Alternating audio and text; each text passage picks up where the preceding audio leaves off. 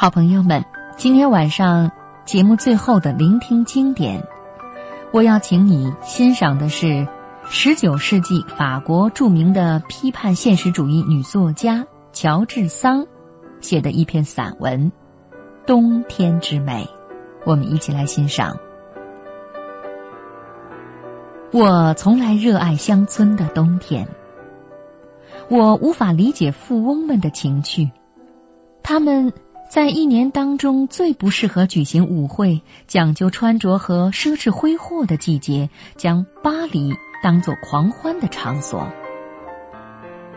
大自然在冬天邀请我们到火炉边去享受天伦之乐，而且正是在乡村才能领略这个季节罕见的明朗的阳光。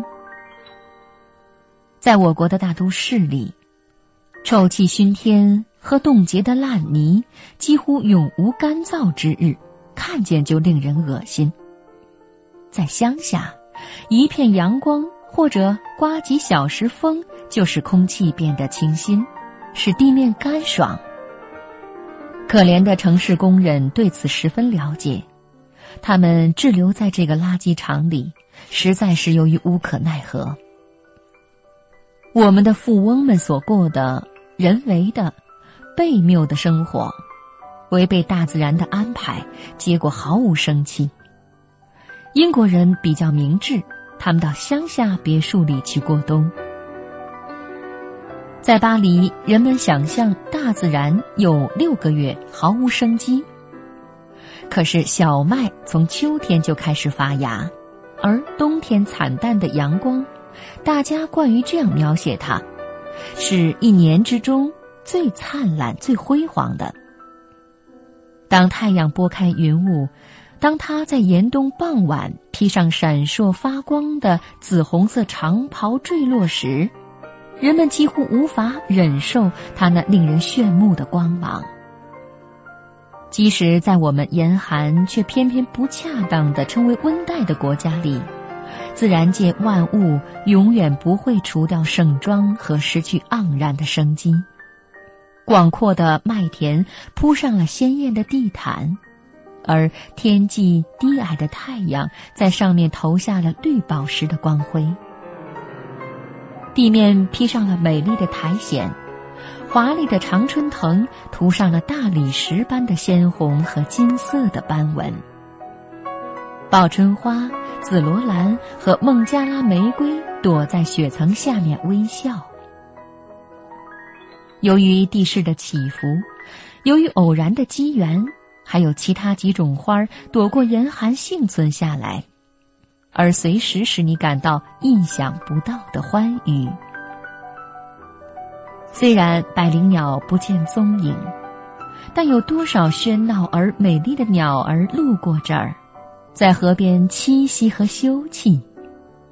当地面的白雪像璀璨的钻石在阳光下闪闪发光，或者当挂在树梢的冰凌组成神奇的莲拱和无法描绘的水晶的花彩时，有什么东西比白雪更加美丽呢？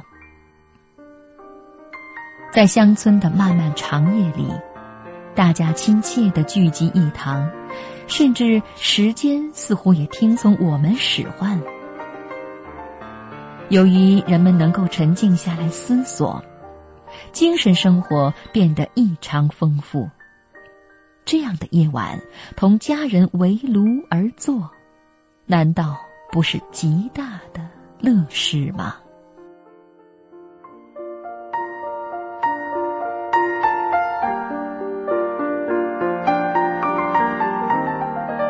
好了，亲爱的好朋友们，今天晚上我们一起度过了一段松弛惬意的美妙时光。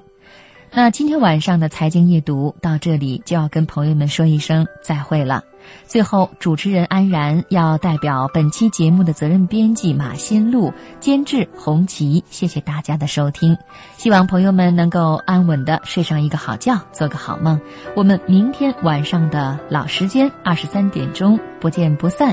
最后，祝朋友们晚安，再会。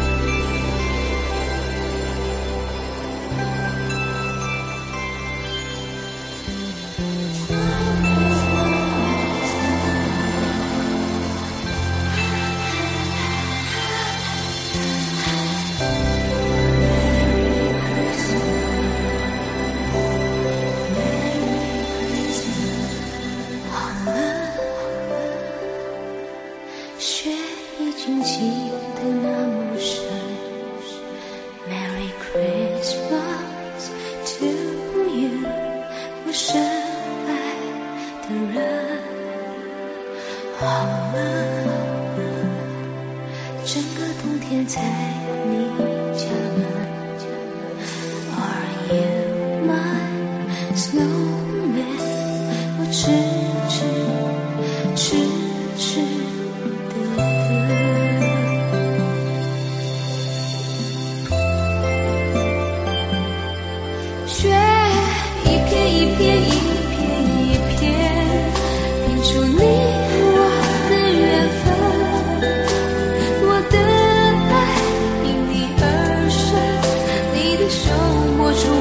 的心疼雪一片一片